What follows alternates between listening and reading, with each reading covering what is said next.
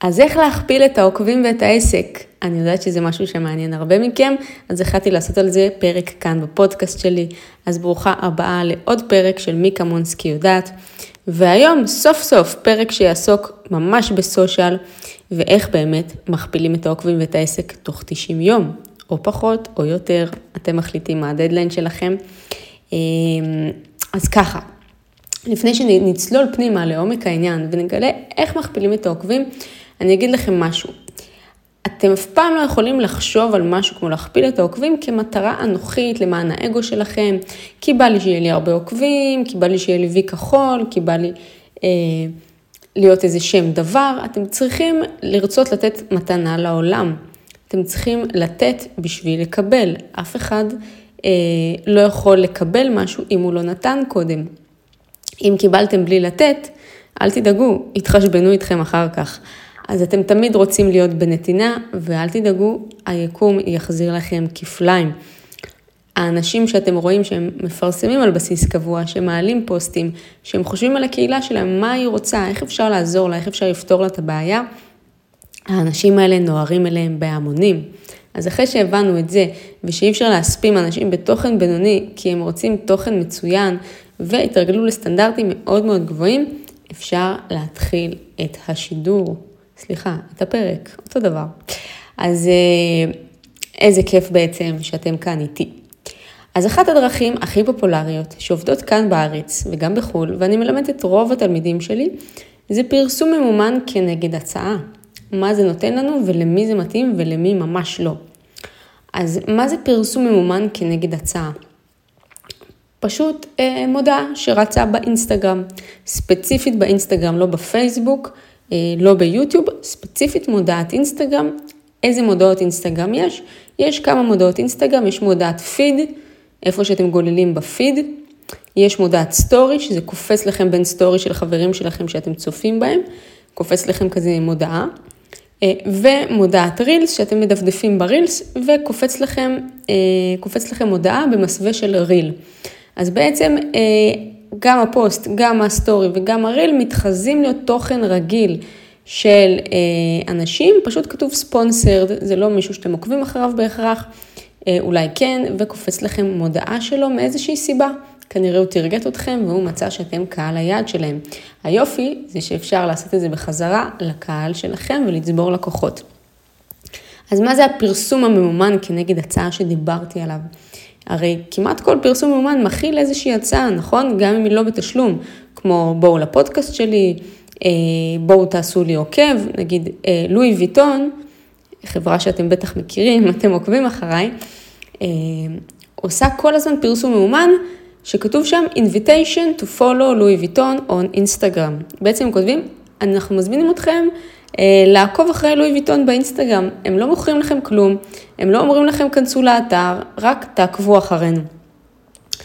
אה, למה ככה? גם אם אנשים יעקבו ולא יקנו מתישהו סטטיסטית איפשהו מישהו יקנה תיק ב-6,000 דולר וזה יכסה את כל ההוצאה של הפרסום אה, לאותו יום, סבבה? אז זו חברה שיש לה הרבה כסף, זה בין החברות הכי עשירות בעולם. אה, למעשה, ארנו בעצם הבעלים הוא האיש הכי עשיר בצרפת והוא גם בין עשירי העולם בערך top אה, five, לדעתי שלישי, רביעי, חמישי, משהו כזה. אה, אפילו היה לתקופה אה, קצרה מאוד גם האיש העשיר בעולם, ממש לאחרונה. אז לא חסר כסף בלואי ויטון. מה שאני רוצה לתת לכם דוגמה, זה שהכלי הזה משמש לנו גם צמיחה של האינסטגרם. לא רק פרסום ממומן, זה אומר שאם יש לנו, נלך על אתר בגדים, סבבה?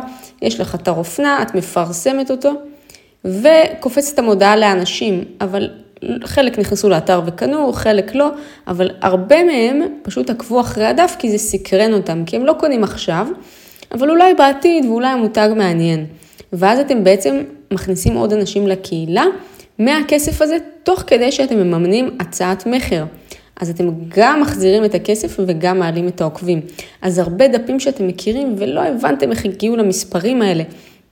הרי הם לא היו בריאליטי, אתם לא ראיתם אותם בטלוויזיה, והאנשים האלה יש להם 100 אלף עוקבים, מלא מלא לקוחות, ואתם לא מבינים מאיפה, אבל כל הזמן רצים פרסומים מאומנים שלהם. בגלל הפרסומים הממומנים, זה מביא להם עוד לקוחות לדף ולקוחות אה, שמשלמים להם. ומהכסף הזה הם אה, ממשיכים להגדיל תקציבי פרסום. אתם יכולים לחשוב ככה על כל מיני מנטורים, על מאמני כושר, מאפרות גדולות, כל האנשים האלה שמים הרבה הרבה הרבה הרבה כסף על פרסום ומביאים מזה הרבה עוקבים. באיזשהו שלב, בגלל שכבר יש הרבה עוקבים, אז גם יש תנועה אורגנית בדף. הרי אם היא שמה הרבה כסף על פרסום ועכשיו מלא בנות מגיבות לה, אז כבר יש צמיחה אורגנית, כבר אנשים משתפים את הפוסטים, שומרים אותם, עוד אנשים מתחילים לעקוב. אז בעצם נוצר כזה מין גלגל תנופה, שבהתחלה הטענו אותו בכסף, להגדיל את הדף, ואז עוד הרבה אנשים זורמים פנימה. אז זו שיטה שאני מאוד מאוד אוהבת להמליץ עליה, במיוחד במיוחד ללקוחות שלי בתחילת דרכם, שהם כן, זאת אומרת, בעלי עסק שהוא כבר אה, עובד ומצליח והוכיח את ההיתכנות שלו. זאת אומרת, יש לקוחות שמשלמים לעסק, שאוהבים את העסק, מרוצים מהשירות, רק אז אני ארצה להביא לקוחות חדשים. אם העסק שלי לא טוב, ואני אפרסם אותו, ואנשים יהיו מאוכזבים מהשירות, אני רק עשיתי לעצמי יותר נזק מתועלת. אם נניח עכשיו נפרסם משקה חדש ונעשה מודעה מפוצצת וכולם יקנו את המשקה הזה, והמשקה הזה ממש לא טעים. אז הרבה יותר אנשים ידעו שהמשקה הזה לא טעים ויספרו ליותר אנשים שהמשקה הזה לא טעים. וככה יהרסו את כל הכוונה של הפרסום. הפרסום זה רק מין זרקור ענק כזה שמסיט את תשומת הלב של כולם להצעה שלכם. ואם ההצעה שלכם לא טובה, זה כאילו תעלו לבמה לגמרי ערומים וכולם יצחקו. אז אה, אני אומרת את זה לכל התלמידים, אני אף פעם לא מרשה להם לעשות פרסום אומן על ההתחלה. אני אומרת להם, כמובן שרק באישור שלי הם עולים לממומן, אה, ובהדרכתי כמובן, שלא יעשו שטויות וישרפו לעצמם את הכסף. הכל אה, בפיקוח של קמפיינר מומחה. אוי ואבוי למי שינסה לעשות לבד, טפו טפו טפו. אז אה, אנחנו תמיד מסדרים את האינסטגרם לכדי שלמות עם העבודות הכי טובות, וכל ההיילייטים מסודרים עם איזה הצעות השירות שלי נותן. לדוגמה מאפרת, אז איפור, אה, איפור לאור בוגר, איפור קלה, איפור, אה, איפור ערב, איפור לאור כהה, איפור לבת מצווה נניח, איפור להפקות. ממש יש קטגוריה נפרדת לכל דבר, ואז בעצם בן אדם חדש שהרגע נחשף אלייך מאיזושהי מודעה, יכול לדפדף לך בהיילייטים ולראות משהו שמתאים לו, כי אם אני קלה, מה אכפת לי מהבת מצווה, מה אכפת לי מהאור בוגר, אני קלה, אני רוצה לראות עבודות על קלות, איך אני אראה ביום החתונה שלי, זה רק מה שמעניין אותי. אני רוצה כמה שיותר אינפורמציה ובהירות, מאיפה את בארץ, אה, האם את מגיעה עד אליי, כמה זה יעלה לי. אני רוצה לדעת כמה שיותר, אני רוצה לדעת איך אני אראה, איך אני ארגיש. ככל שתגרמי לי להבין יותר מידע על העסק שלך, ככה יותר סיכוי שאני אגיע. אני רוצה בהירות, אנשים שלא כותבים מאיפה הם ואת הטלפון שלהם בדף, אתם פשוט משאירים כסף על הרצפה. כמה פעמים הייתי בעיר שאני לא מכירה ואני צריכה דחוף לתקן ציפורן שנשברה. אז אני מחפשת באשטג, בונה ציפורניים בחולון נניח. ויש באמת חכמות שמתייגות את האשטג הזה, וככה אני מגיעה אליהן באינסטגרם. אני רואה עבודות, אני רואה כי טוב, ואין טלפון, ואין כתובת. אני יודעת איפה היא בחולון, האם היא קרובה, האם היא רחוקה, אולי בקצה של העיר. מי שלא כותבת איפה היא, כולל בתמונות, תיוג לוקיישן, כולל בביו למעלה, כתובת כמעט מדויקת. להגיד את הרחוב שהעסק שלכם נמצא, לא יול, יעולה לכם כלום, אלא אם כן העסק שלכם אינטרנטי, אבל גם אז עדיף להרגיש שיש אבא ואימא לעסק. למשל, אם אתם מכירים מערכות דיוור, רשימות תפוצה, נגיד אתם מנויים למישהו באימייל שלו. נכון, תמיד למטה כתוב את הכתובת שממנו נשלח האימייל, ממש את בית העסק, לא את כתובת המייל. מייל זה נשלח מחברת ככה וככה, כתובת בן יהודה 53 תל אביב. למה? חברות המייל קודם כל מכריחות אותנו להוסיף את זה. ויש לזה סיבה, צריך לשלוח דואר במקרה שצריך לדעת איפה הכתובת במידה שרוצים לתבוע ועוד המון המון סיבות, אבל זה נותן איזושהי תחושה כזו של ביטחון. אז תמיד תכתבו טלפון, ולא כל האלה שאומרים לי יטרידו אותי, יטרידו אותי, יטרידו אותי. אם כל כך מטרידים אותך ויש לך 200 טלפונים ביום כמו שאת טוענת, אז תיקחי סוכן. פחות מזה, תתמודדי לבד, את לא חייבת לענות לכל הטלפונים. את יכולה, אם את כל כך מפחדת מטלפונים, וגם לי הייתה תקופה שלא עניתי לטלפון כי פחדתי ופספסתי ככה הרבה הצעות, אפשר לשלוח וואטסאפ חזרה או לסמס, היי, לא זמינה, במה מדובר? בן אדם יסמס בחזרה במה מדובר, ואז תחליט אם לחזור אליו או לא. יש המון המון דרכים, אבל לשבת מתחת לכרית ולפחד, ממש ממש לא יעזור. מי שלא הקשיב לפרק של ראיון עם השטן, אז תקשיבו לו עכשיו ותבינו האם יש דברים שאתם נמנעים מהם והורסים לכם את החיים. אה, אז בואו נמשיך לפרסום אומן כנגד הצעה. בכוונה אני מפרטת את זה עמוק עמוק כדי שתבינו, כי לי זה נראה מובן מאליו, אבל לרוב התלמידים שלי שבאים ממש ממש לא, הם רוצים לפרסם ישר ומהר, ולא מבינים שהעסק שלהם עוד לא מוכן, העסק שלהם עוד לא בריא. למשל, גם אם שולי הרווח של העסק לא טובים, אם אני אביא לקוחות, אני רק אכנס לעוד יותר הפסד כלכלי. שוב, נחזור לדוגמה של המאפרת, כי אני יודעת שעוקבות אחרי הרבה מאפרות מוכשרות. אם את לוקחת על איפור סכום מסוים, כמו נניח 500 שקל, ואת מגיעה לאנשים עד הבית, ואת באמת נוסעת ללקוחה שלך, ויש לך את החומרים, ויש לך את הנסיעות, ויש לך גם את הבייביסיטר, אז נגיד הדלק עלה 100 שקל הלוך חזור, הבייביסיטר עלתה עוד 150 אה, שקל לשלוש שעות, והחומרים עלו עוד ככה וככה, והיה לך גם פרסום ממומן, והיה לך גם השתלמות שלאחרונה עשית, שפחות אני מחשיבה את זה, אבל סבבה, נזרום לאותו מקרה. אז הפסדת כסף על הלקוחה הזו, כי את כאילו יכולת לשבת בבית, לא לקחת בייביסיטר, לא לנהוג, לא לקנות את החומרים, ולהישאר באותו ברייק even שהיית. אז אם אני אביא עוד לקוחות כאלה, אני רק אעבוד יותר קשה ואפסיד יותר כסף. אז צריך לחשוב מה פה מורידים בשביל להרוויח יותר. אולי לקבל מוצרים במתנה מחברות, להוריד את העלות של המוצרים, אז זה אומר להכין יותר סרטוני איפור כדי שחברות ישלחו לי איפור בחינם. אולי זה אומר לשים את הילדים אצל אימא כדי לא לשלם על בייביסיטר. אולי זה אומר לקבל רק לקוחות בעיר שלי, או לקבל אותם רק אצלי בסטודיו. צריך לחשוב איפה פה נפטרים מההוצאות המיותרות. אולי לוקחים את האוטו של הבעל שיש לו דלקן. תחשבו על פתרונות יצירתיים. אם אנחנו סתם נפרסם בכסף, ואנחנו לא נחזיר אותו, אז לא עשינו בזה כלום. עוד משהו שאיזשהו טיפ ממש ממש מגניב, שאפשר לעשות בשביל לחסוך את עלויות הפרסום שאתם גם ככה מוציאים. אה, אם יש לכם דף נחיתה, אז כבר בדף הנחיתה לעשות אפסלים. מה זה אפסלים? זה בעצם הצעת מכר שקופצת אחרי ההצעה החינמית או הזולה הראשונה. זאת אומרת, גם מישהו קנה, אה, יש סיכוי שהוא יקנה שוב ושוב ושוב. זה נקרא אי שפיות הקנייה. בעצם זה תהליך כמו שאתם בסופר, נכון? ואתם קניתם מה שאתם צריכים, חסה, מלפפון, קוטג', ואתם מגיעים לקופאית ויש שם ממש, יש לה קיוסק שלם מעל הראש, סיגריות, ממתקים, פסק זמן, מסטיקים, ונכון, ממש קשה לו לקחת משהו, כי אתם אומרים, יאללה, אני כבר פה, נתפנק, עוד משהו קטן, ואתם קונים דברים שבכלל לא תכננתם, וקונים עוד ועוד ועוד, כי כבר קניתם. או שאתם בחנות בגדים, וקניתם מכנסיים, והתאימו לכם חגורה, וגם יש בלייזר תואם ורק רציתם מכנסיים, אבל אתם כבר קונים עוד ועוד, או שאתם בקניון וציפיתם לקנות משהו אחד ופשטתם על כל החנויות. זה נקרא אי שפיות הקנייה, ולאנשים יש הרגל טבעי לקנות עוד ועוד אחרי שהם קנו, שנייה אחרי. אז אה, איך בעצם מנצלים את התופעה הזו לטובתנו? לפעמים קונים מכם משהו זול ואתם יכולים להציע תוספת. למשל, אני שמתי לב, אה, כשאני הייתי מאפרת בעברי, והייתי אומרת שריסים זה תוספת תשלום. אף אחד לא יתווכח. כאילו, אולי איזה שניים לא הסכימו להוסיף כסף, ואז התבאסו על איך שהם נראים ואז הוסיפו, אבל לא משנה. בעצם בן אדם משלם על האיפור, ואז אני באה כבר להוציא את הריסים, ואני אומרת לו, תקשיב, יש ריסים, זה מאוד יוסיף לאיפור, זה עוד 50 שקלים, אה, בא לך? בדרך כלל הן אומרות כן, אז בעצם עשיתי לה מין אפסל קטן כזה.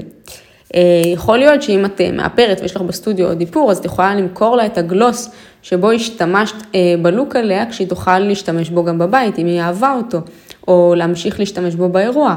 זה גם אפסל קטן כזה ספציפית לאיפור. במוצרים דיגיטליים, כמו אם יש לך דף נחיתה, אז אפשר אפסלים קטנים, כמו למשל הקלטה של הדרכה בסכום מאוד סמלי, אולי שיחת ייעוץ והתאמה בסכום סמלי. אולי איזה קורס דיגיטלי במחיר מוזל מבדרך כלל, כאילו עוד איזושהי הצעה קטנה כזו כבר בדף. אה, גם בתחום האיפור אפשר תסרוקת בחצי מחיר, וכן הלאה וכן הלאה. בכל מיני מכוני ציפורניים, בדרך כלל זה גם אה, אה, מוסיפים לך פדיקור בעלות מסוימת, או איזשהו טיפול יופי אחר, שפם, גבות, מפסעות, לא יודעת מה. אה, גם בלייזר בדרך כלל זה כזה, אתם קונים איזשהו אזור, מקבלים אזור מתנה. זה כל מיני אפסלים כאלה, או אזור בחצי מחיר. אה, ואז אנשים נוטים לקנות עוד ועוד, כי בדרך כלל זה גם דברים שהם צריכים, אנחנו לא נמכור לבן אדם משהו שהוא לא צריך. סבבה? אה, לא יודעת, מישהי באה, כלה באה להתחתן ואני מאפרת אותה, אני לא אמכור לה טישרט. הבנתם אותי.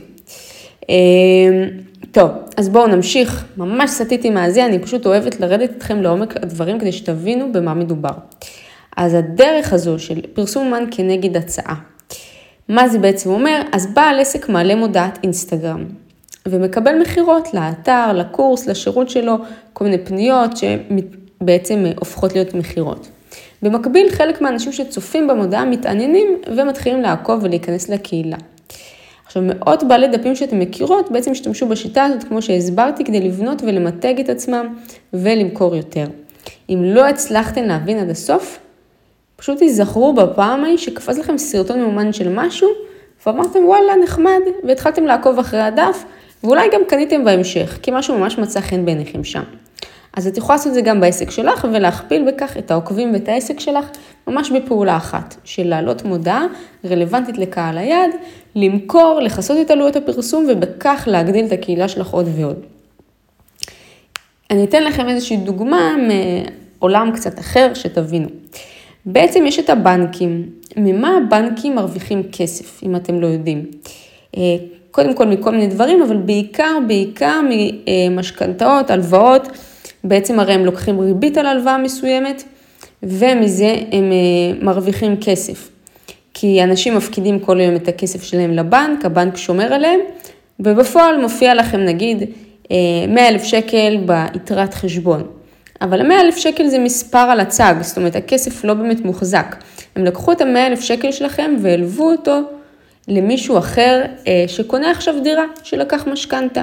הבנק לקח מכם 100 אלף, מההוא 100 אלף, מההוא 100 אלף, ונתן ליוסי שבדיוק קונה דירה, הלוואה של 300 אלף עם ריבית. יוסי מחזיר את ה-300 אלף אה, עם הריבית, נניח 330 אלף, הבנק מחזיר לכם ולשני האנשים הנוספים את ה-100,000 ולוקח את ה-30,000 לעצמו מתנה. ככה הבנק מתעשר. עכשיו, בעצם הבנקים המציאו את החלום הזה על הדירה. את כל העניין הזה של דירות, של בעלות על דירות, ממש ממש מזמן. שיהיה משהו גדול כזה ויקר לתת כנגד הכסף שמלווים. כי אם לא הייתם צריכים לקנות דירה יקרה, אה, או רכב יקר, למה הייתם צריכים את הכסף? כאילו, למה הייתם צריכים כל כך הרבה כסף? אז בעצם הבנקים אמרו לכם, לא, אתם אפסים, אין לכם אוטו, אתם אפסים, אין לכם דירה על השם שלכם, תוציאו על זה הרבה כסף ותעבדו קשה להגיע לזה, כדי שיהיה ביקוש מטורף להלוואות ומשכנתאות. עכשיו, מה שיפה זה שאם אתם לא עומדים בחוב שלכם, לבנק אשכרה מותר למדינה לקחת מכם חזרה את הבית או את האוטו שלכם, ממש לעכל לכם את החשבון, לעכל לכם את הבית, לעכל לכם רכוש. ממש לשלוח לכם הוצאה לפועל ולקחת לכם הכל. גאוני, נכון? אז בעצם הבנקים עושים בדיוק אותו הדבר כמו המודעות האלה באינסטגרם, אם לא הבנתם את ההקבלה. הרבה אנשים יוצרים מודעות עם הצעת מחיר כלשהי, שגם אם לא תכסה את עלויות הפרסום ותחזיר את ההשקעה, מקסימום קיבלו עוקבים. אז ככה הבנק נותן לכם את ההלוואה, מקסימום לא תחזירו, והם כאילו לא עשו את הרווח עליכם, למרות שהם יעשו, הם ייקחו לכם את הבית בחזרה, הם רק ייצרו, בעצם כמו המודעה, כמו הבית, זה משהו שנותנים כנגד. המודעה זה כנגד אה, עוקבים, הבית זה כנגד הכסף של הריבית. מקווה שזה היה ברור ולא מסובך מדי, אה, זה ההקבלה שלי. אז אה, בעצם מה זה מקסימום עוקבים שקיבלו שיכולים לקנות משהו בהמשך? יש הרבה אנשים שמאמנים אפילו את הפודקאסט שלהם, שזה, פודקאסט זה לא עולה כסף, כאילו אנשים יכולים להקשיב בחינם, כמו שאתם עושים עכשיו, מתוך אה, איזושהי אמונה כזו שאנשים יתחברו אליך דרך הפודקאסט וירצו לקנות ממך משהו, ספר, הרצאה, קורס, לא יודעת מה. אז אנשים כל כך מאמינים בעצמם שהם מממנים את הפודקאסט למשוך מאזינים נוספים שיתחברו לקהילה. ולמשוך עוד האזנות, להביא ספונסרים, יש הרבה דרכים להרוויח מפודקאסט. אז הם כרגע מפסידים, אבל הם יכסו את אה, הוצאת הפרסום שלהם בהמשך. בקיצור, הנדל"ן זה האינסטגרם, זה נכס אינטרנטי, זה השקעה לכל דבר, השקעה שיכולה להניב ולהניב אפילו יותר מדירה, גם בתל אביב, מבטיחה לכם. אה, בעצם אינסטגרם זה נכס דיגיטלי, אתם ממש יכולים אשכרה למכור את הדף שלכם אם יש בו הרבה עוקבים, וגם אתם יכולים למכור להם תוך כדי, זאת אומרת, זה נכס בבעלותכם, אה, אפשר להשכיר אותו לחברה חיצונית, נגיד אם אתם עושים קמפיין עם חברה והיא משלמת לכם על פרסום, אתם בעצם משכירים את שטח הפרסום שלכם לאותה חברה, כי אתם מפרסמים את הקרם פנים שלה לצורך העניין. אז ממש בסכום מסוים היא סוחרת מכם את שטח הפרסום באותו סטורי, באותו פוסט, באותו יום, מה שאתם סיכמתם, אז אתם ממש עושים כמו השכרות, כמו ב-Airbnb. אה, אז אה, זה נשמע לכם מגניב? התחברתם לרעיון? ואיך בעצם, שוב, אני אחדד לכם, איך מכפילים את העוקבים ואת העסק. אז באמת שיש הרבה דרכים. זאת הכי ודאית בעיניי, וכל אחד עם קצת כישורים בסיסיים וקצת סדר ועבודה נכונה יכולים ליישם אותם עם ההכוונה הנכונה. אה, באמת הרבה תלמידים שלי עוברים בדיוק אותו תהליך של לסדר את האינסטגרם, לסדר את ההיילייט, ליצור בהירות, ליצור דף מרשים, אה, בעצם לראות שזה כבר מביא לקוחות בצורה אורגנית. אני לא שמה שקל עד שהפרסומים שלי באמת לא הביאו כסף גם בצורה אורגנית. מה זה אומר? אה, אם לא באו אולי בנות חדשות לסטודיו של המחול, כבר מהסרטונים שהעליתי והפוסטים שהעליתי של המחול, שאני קוראת להם להירשם לסדנאות שלי, אז למה לי לשים כסף? אני רק אפסיד אותו, כי כנראה משהו בדף שלי לא עובד. רק אחרי שהעליתי סרטונים ואנשים באו ונרשמו כבר מהסרטונים שלי, אני ארצה לשים כסף. אז דברים כמו להתפוצץ ברילס, להגיע להרבה צפיות, להיכנס לריאליטי, שיפרסמו אותך בדף גדול, אלה דברים מאוד מאוד נחמדים ועובדים מצוין, אבל הם קצת פחות ודאיים, אי אפשר להסתמך עליהם. ואני לא אוהבת דברים שאי אפשר להסתמך עליהם. אז ממומן כנגד הצעה, השיטה הזו שאמרתי לכם, יכולה לעבוד ברוב המקרים לרוב העסקים, אני אתן כמה דוגמאות. מודעה על אימוני הכושר שלך זה פניות מלקוחות אה, שיסגרו אצלך פלוס עוקבים לדף, שחלקם יהפכו ללקוחות בהמשך. מודעה שמובילה לאתר האופנה שלך, מכירות באתר, פלוס עוקבים חובבי אופנה למותג, שכנראה יקנו בהמשך. מודעה על סדנת האיפור שלך, הרשמות לסדנה, פלוס עוקבים שמתעניינים באיפור, ואולי גם יסגרו בהמשך. וככה הדפים שאת מכירה מגיעים לממדים מפלצתיים בעוקבים ובלקוחות.